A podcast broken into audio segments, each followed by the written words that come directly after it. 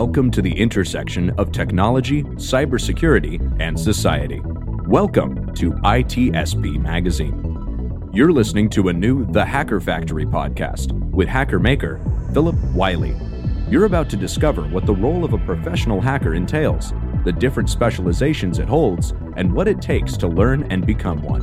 Enjoy the conversation as Philip and guests unveil the secrets of professional hacking, a mysterious, intriguing, and often misunderstood occupation. Knowledge is power, now more than ever. Bugcrowd's award-winning platform combines actionable contextual intelligence with the skill and experience of the world's most elite hackers to help leading organizations identify and fix vulnerabilities, protect customers, and make the digitally connected world a safer place. Learn more at bugcrowd.com.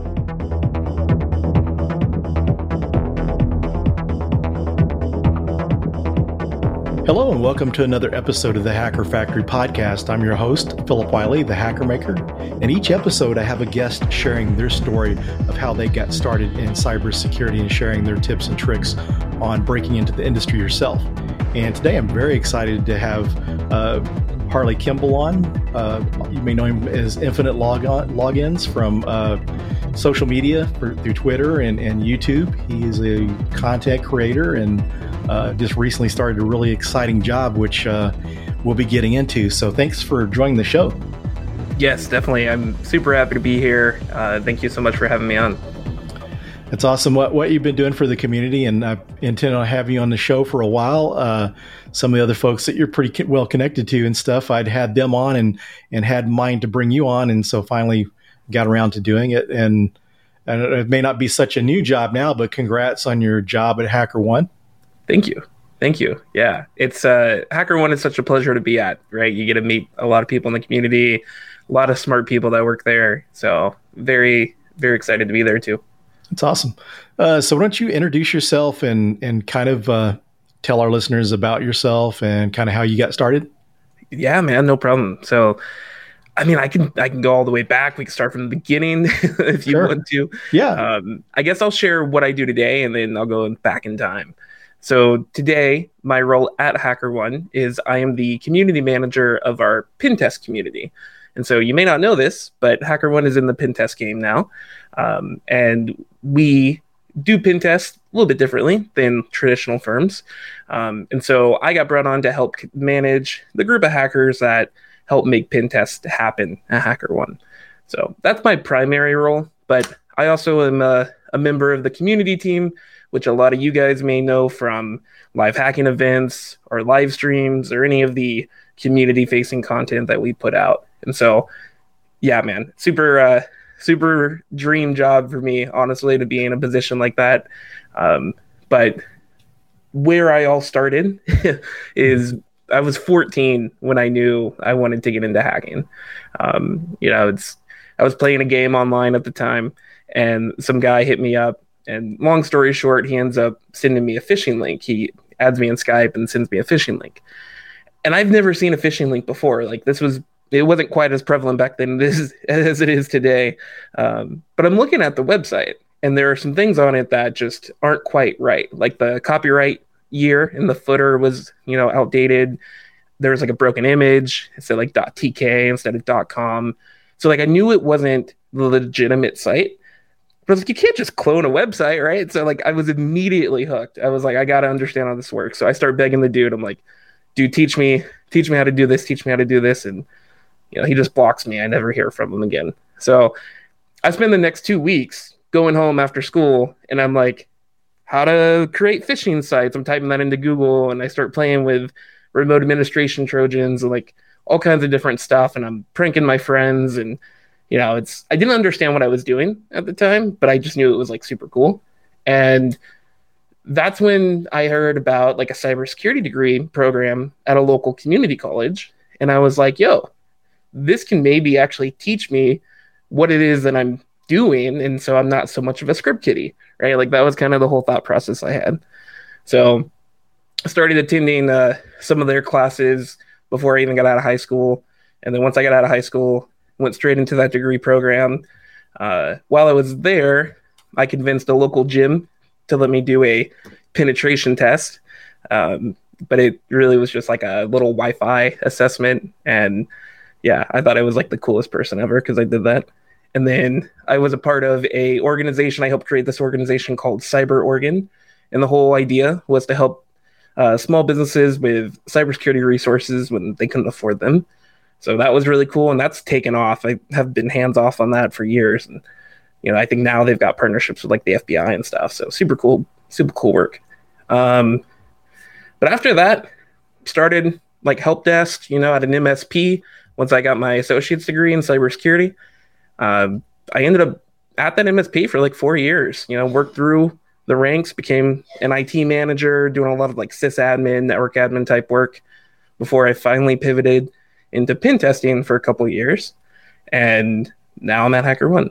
So yeah, it's been an interesting journey, but fairly traditional, I would think. Yeah, very cool. And those kind of roles, like the one you're in at HackerOne, those are pretty good roles to be in, just knowing some other people that have been in those type of roles and how it's kind of helped their careers. And it's good, you know, your experience with streaming and stuff, I think I'm sure is going to help you in that role because, you know, it's kind of hard to pick people for those type of roles if you don't have experience in that area. I mean, you can teach it, but some people may be too shy to do that. So it's kind of, you know, good that you have that experience. So you're not coming into it totally new from the streaming perspective and that sort of thing. Yeah. So like along the way, at some point, I guess 2 years ago, I started like a small YouTube channel. And that's mainly because I wanted to help give back whenever I would like learn something. You know, honestly, I started a blog first, and 90% of my blog was probably just watching an IPsec video and like, oh, I got to remember how to do this later. So I wrote a blog post about it so I could remember how to do it later. And then I started converting those into like 10-minute YouTube videos and just kind of kept going from there. As I learned something, I wanted to record it and try to help teach it to somebody else because that's how we all get better. And so I've started streaming a couple times, and I definitely think that the content piece, not only has it allowed me to just help build a community and meet people that I wouldn't have met otherwise, but I think in a lot of ways it really is why I was able to get into pen testing. You know, a lot of those opportunities that I've been able to have is because people can go and look at my blog or my YouTube and they're like, oh yeah, this guy seems to know what he's doing. Let's hire him, you know? And half the time I feel like I don't know what I'm doing, but they think I do. So, hey, that's all that matters. Right. But yeah, I think it definitely helped play a role in getting hired at HackerOne. Very cool. So is this something that you'd recommend for other aspiring security professionals? Oh my God. That's probably my number one piece of advice. I mean, my real number one piece of advice is put yourself out there. And so to a lot of people, that may not be creating YouTube videos and live streams. To a lot of people, that could just be like finding a local security meetup. Go to meetup.com, type in your area with InfoSec or security or any of those keywords. You're going to find, hopefully, a local security meetup that meets up every month or whatever. If you don't, it's a perfect opportunity for you to create one because there's probably others that are looking for it.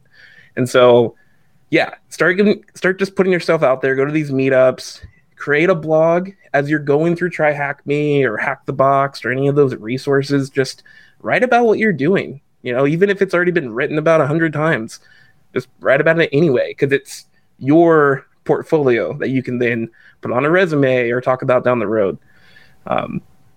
So there's a number of ways you can really put yourself out there, but if you feel like you've got some sort of a creative mind or you really like helping others, content is a great way to fulfill those, you know, desires, but also really benefit your career in the long run. So before you got into more of the video, the streaming and YouTube stuff, did you write a blog yourself or transitioned into video? Yeah, so my blog is really more of like a place that I just take notes at. You know, a lot of people will use OneDrive or OneNote or Notion or Cherry Tree. Like they'll use all these note-taking applications and they'll keep it local to themselves.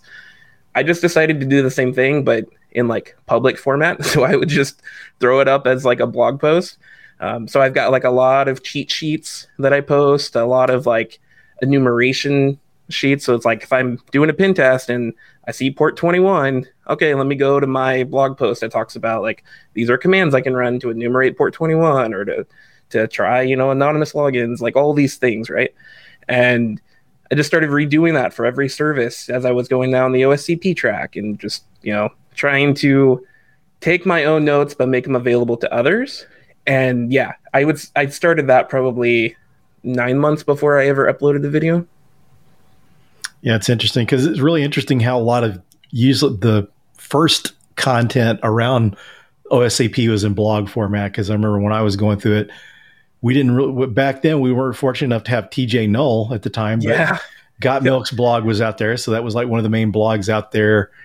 I'm trying to think who else has been out. There weren't that many people with that back in 2012, 2013, but it's really cool to see how that's evolved to more of a video format, because sometimes, you know, in a blog post, notes are good to be able to go back and get, but when someone's walking through how to do something, it makes so much more sense. You know, the person watching the video can figure out, oh, that's what it looks like when it works right compared to screenshots.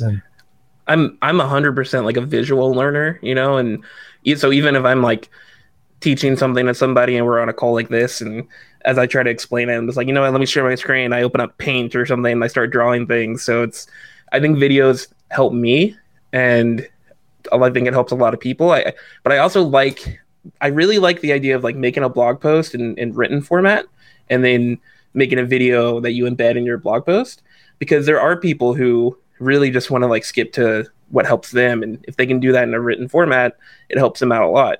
Plus, if you're first learning something, the video might help you more. But then when you want to reference something like later, after you already learned it, but you just don't remember, like, what was that exact command I ran? Having the written content you can just skip right to is kind of helpful for that. Very cool. So, you know, based on your experience and stuff, do you think people would need a certification or a degree to get started in cybersecurity? It's a great question. Obviously, people talk about this a lot. I can share, you know, what I had and how I got started, which was I did an associate's degree program. And I got to admit, I was exposed to a lot of stuff. I met a lot of cool people. I can't really say it was that valuable. Like the stuff I actually learned, I definitely learned way more just by working in the field. So I don't know. I think if you have a really solid degree program, maybe you can gain some value out of that. But if you're just doing it for the piece of paper, I don't think you need to. I think we're lucky enough in a field like this, where if you really need a piece of paper to say you know something, go after a certification if you must. But I also don't really think certifications are a must-have if you're putting yourself out there in other ways. Like I have gone down the OSCP journey, but I don't have my OSCP today. And so I failed that exam multiple times. I feel like I know the content of the OSCP. And I owe the fact that the OSCP journey got me to where I am, but the certification itself is not something I can put on a resume or put in an email signature. It hasn't helped me actually land the job with that specific credential yet. So, you know, I'm not one to say either way. I think if you have certifications, it'll help you get through HR, right? I think everyone's heard that before, but really, I think the most important thing is if you can network and get yourself into an interview, just talk about what you've done and talk about what you know how to do. And if you can showcase that through content, then you don't need certifications or a degree. Yeah. And just, you know, based on what you said, you see that nowadays, you see some people that they get in pretty quick in the industry and they're creating content and they're learning, they're networking, because, you know, you could have a ton of certifications and it can still be hard to get the job. Before I went to work for U.S. Bank, I'd applied for another competitor of theirs, and I had my OSCP, SANS, GWAPT cert, CISSP, and I had 5 years of consulting experience as a pen tester. That company didn't get back to me until a year later. No. And this is having all the needed skills and certifications, but no response. So the traditional going through HR, uploading your resume or filling out the online application and applying doesn't always work. So that really goes to show that the networking is super important, because that way you can get your resume to the hiring manager, or someone knows the hiring manager a lot quicker than trying to go through the system. Yeah. I mean, I think the certifications for the title isn't really worth it, but the courses that you oftentimes come with the certifications, those are what make it worthwhile to me. And I think you end up paying a lot of money a lot of times for those, but hopefully once you're able to kind of get your foot in the door, employers can help offset some of that cost and things like that. But it's definitely something that I wouldn't call a requirement. It makes your life easier, sure, but there's other ways. Yeah, and just kind of on the topic too. I mean, I kind of feel like sometimes people get too caught up in the cert and not as much into trying to learn the content. 100%. Learning. Yeah. And it's interesting, you look at like the PWK course, that's what you go through when you're trying to get the OSCP. And I learned a lot from the course. I'm not going to say I didn't, but I don't think I learned enough. Well, I know I didn't learn enough to be successful on the exam because I haven't passed it yet. But there's a lot of people that will say, oh, you should supplement that learning with these other courses too. And so even just picking a certification like the OSCP and then listening to other people that have gone through it and learning all the supplemental things in addition to that, that's where the real growth comes from, is, just immersing yourself in things you don't already know. Yeah, that's, just the whole thing, if anyone's going through that stuff, not just focusing on this, on the, the passing the certification exam. And I think also too, maintaining those skills once you get that certification, because if 100%. you get your OSCP and you don't touch that stuff for 3 or 4 years, you're going to lose what you learned. Yes. And the past year of my life, from my 9-to-5 job, I've been much less hands-on keyboard technical roles. Right before I was at HackerOne, I got promoted to a SOC manager, where I was overseeing a small team of like defenders. I had one other pen tester full time, but I quit. I wasn't really able to hack full time my day to day. So to help with that, I was doing a lot of consulting and a lot of things on the side just to keep those skills sharp. And I can vouch 100%.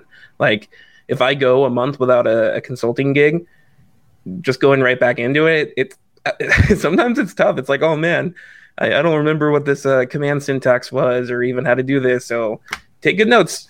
You will need them. Yeah, there's a lot of times you won't come back to that stuff for months or so. But yeah, speaking in the same along the same lines, I mean, you from the certification experience with the OSCP and performing, side hustle pen tests, you didn't get past OSCP, but you had the skills to perform the pen test, right? Exactly. Yeah. And so, especially if you're able, I mean, I think honestly what it is it's just knowing the right people and getting those connections, which when I started out, I didn't know anybody, right? So like if I could do it, you guys could too, because like I didn't know anybody in this field. I had to go and find them. And it was by doing everything I talked about earlier. In fact, the local security meetup is probably the thing I owe to the most. I've never gotten like a job out of anybody that I've met through the local security meetup that I go to, but the ability to have conversations with these people, like building those soft skills, getting all the nerves kind of like, gone out of my system and learning how to talk with people about things. That's what really helped me when I did start to network with people that I met online or connection. I've gotten a couple of like opportunities for work through Reddit, even just by being helpful on Reddit and going to like the OSCP subreddit and providing guidance and things. Like people appreciate that and they'll reach out and they'll say, hey, I've got this opportunity for a potential pen test. Let's talk about it. And then if you just can have a good conversation and obviously you have the skill set needed, they don't care about the certifications. Yeah. And do you feel like, from your content creation and being part of the different security meetups and the security community at large, do you feel like that's kind of helped with like imposter syndrome? I would love to say yes. I would very much love to say yes to that. I deal with imposter syndrome a lot, and I think a lot of people in our industry do. It's something that I feel like over time, hopefully I get better at, but it is constantly like, man, I'm not good enough to actually be qualified for this or whatever. And then I get in it and I kill it. And so it's like, I know the end result people are always happy with, but even while I'm in it, sometimes I'm like, I'm not doing as good as I should. So that's something that I think a lot of people are going to continue to struggle with, and just know if you are struggling with that, you're not alone. And if you just continue to develop skills, I think eventually you'll be confident in your own abilities, and we'll get through that battle together, I hope. Yeah, I was just kind of curious your experience, because one of the things that, from my experience, is teaching and presenting at conferences and different things, at times I feel like I don't know anything, and I hope I'm not boring people. Then someone comes up and says "good job" or something, or you see the reaction from your peers in the industry that support that you know what you're doing. So I didn't know if you'd had that kind of experience. Yeah, and people do. Say like, oh, you know what you're doing. You've got, your YouTube, and obviously you know how to talk about these things. And so I try to leverage that advice and, or I guess that feedback that I've received, and try to keep that in mind. But I think I struggle with imposter syndrome just as much as everybody. So as far as, doing the content creation, and you've worked in the industry, do you think the content creation and being part of the community has helped with your soft skills that help you in your daily job? 100%. 100%. The community outreach is huge. Like being able to force yourself, even when you're not feeling very social, but if there's a monthly security meetup and it's time to go, you got to go. And you really got to force yourself to just walk the room and try to talk with everybody that you can. And don't go into it with how can you help me? Just go into it with, tell me about yourself, right? What projects are you working on? What was your background? And then they're going to ask you the same. And eventually, the more and more you talk about these things, when you are put in positions, when you're in an interview and it's crunch time and you need to nail the interview, you've already talked about this 100 times. You've already had these conversations. Same with content. I'll sit there and I'll record a video, and sometimes it's not exactly perfect enough or whatever, so I'll re-record it. So I don't know. I think it's repetition. That makes those soft skills better and allows you to communicate better and document things better, write better, and all those soft skills. And one of the things I was wanting to touch on too, because a lot of people listening to the show may not know whether they want to be red team or blue team or what just yet. There's a lot of good roles out there. One of the things I always like to tell people is, pen testing or red teaming is a lot of fun, but I think you really do yourself a favor to look at everything that's out there, because you see people that start out in pen testing and then find something else that they love better. So I think you really... Yeah, I've got a buddy who, he was a chef, a professional chef for 16 years or something. And then he pivoted into cybersecurity and he got into threat hunting. And he loves threat hunting, and he just kind of fell into that because that was one of his classes he had to do through his boot camp or something like that, a certification. And so, yeah, he ended up just loving it. And that's what he does now full time.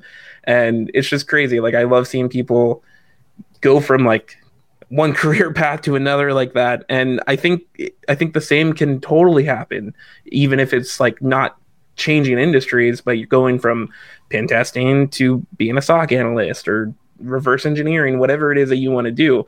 And I think that's really what the beauty about this industry is while it's still small, it's so huge at the same time. And there's so many different niches and specialties that you can have that you'll find something that you love. You just got to keep being open to trying new things out.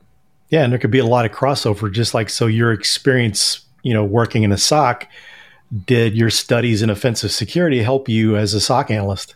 100%. Yeah. I mean, that's really actually how I became the SOC manager, is because I would look at everything through the lens of a pen tester or through an ethical hacker. And I'm thinking, okay, so we're doing an incident response, and I know that this machine was compromised. So what type of attacks would an attacker have tried to run to move laterally, or how would they have tried to set up some form of persistence? And so those were things that I would try to encourage the analysts to look at and look for and set detections on because I just know, like, okay, these are the next steps that they would take because those are the steps that I take when I'm on a pen test. And so 100% that type of crossover, even with like traditional backgrounds for like sysadmin, network admin, I think that helped me a lot too, because when I got into pen testing, I know how sysadmins think. Like, I know how end users think because I had to deal with them for so long. And so if I'm able to pop a box that belongs to a sysadmin, I know things to look at, like maybe their notepad plus plus cache, like, you know, like just all kinds of just like things that you wouldn't maybe think about if you went straight into one particular path. So yeah, I think it's actually important to cross over and like not just in like a study way, like not just in an academic way, but even like in your professional career. I think it's important to just kind of like play with a bunch of different things, because you never know how one thing that you did today would totally like change and bring a new perspective to a different piece of the career.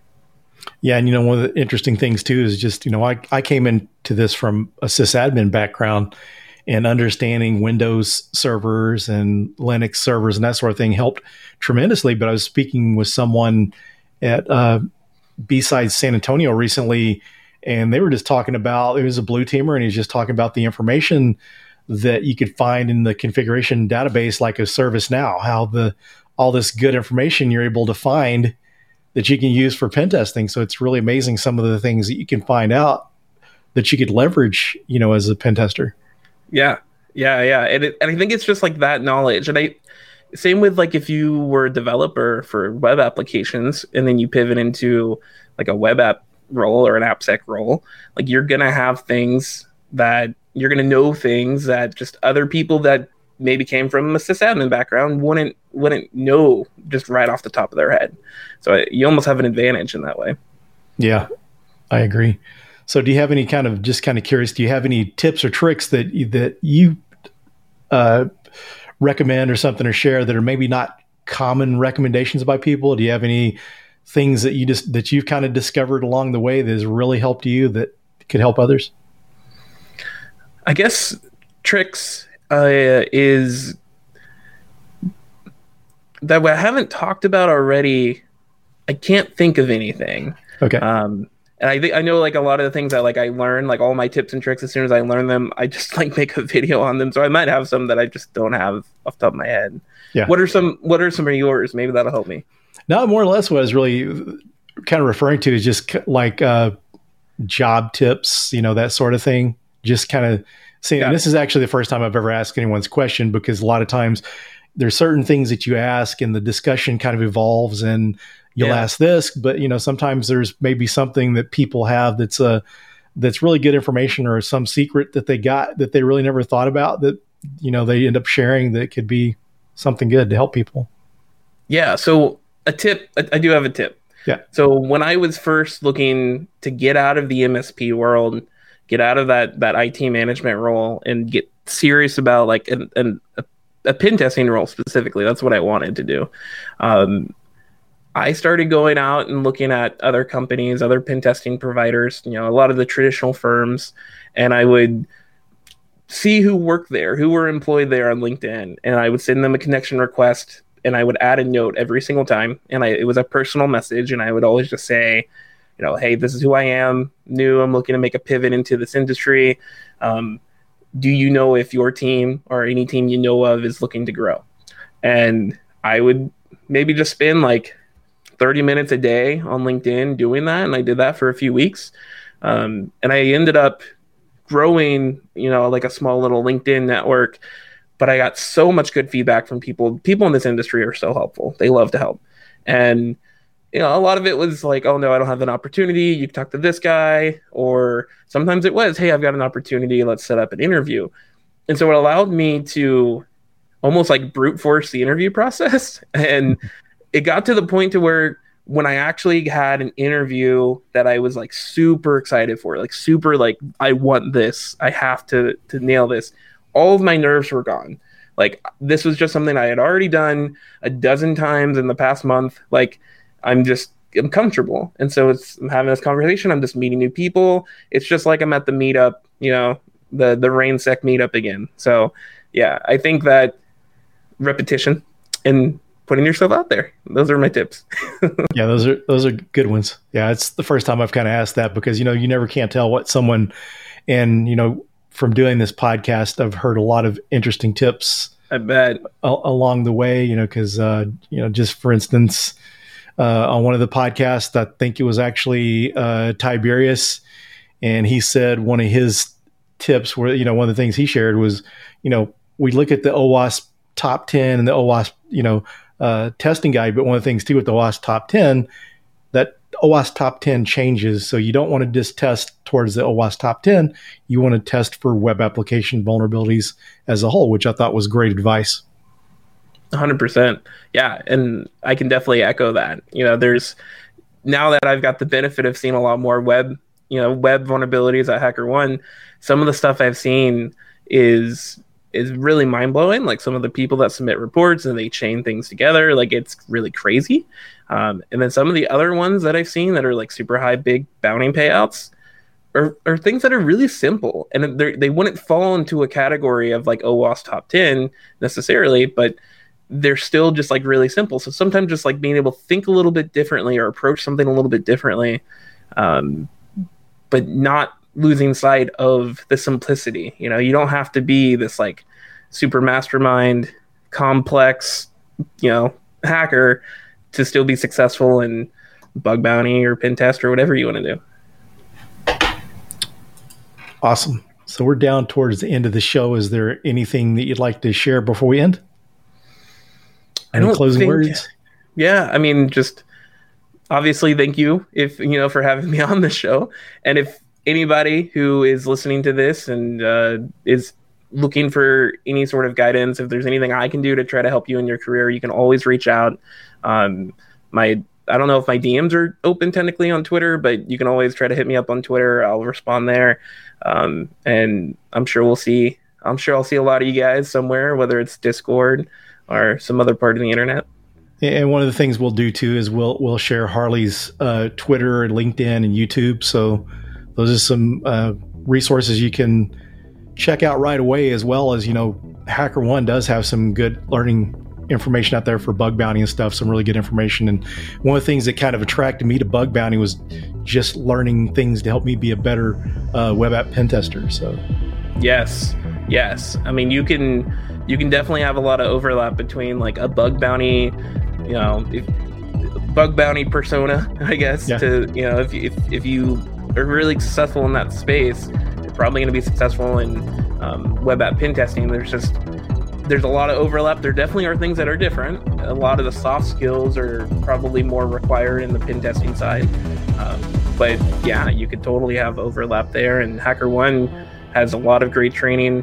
Hacker101 is a great resource for that. Plus, I mean, just if you look at any of the YouTube or streams that they do, that we do, then yeah, we'll teach you some things.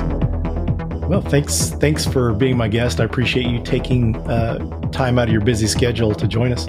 No, it's been a pleasure. Thank you so much. Thanks everyone for joining, and we'll see you on the next episode. See you guys.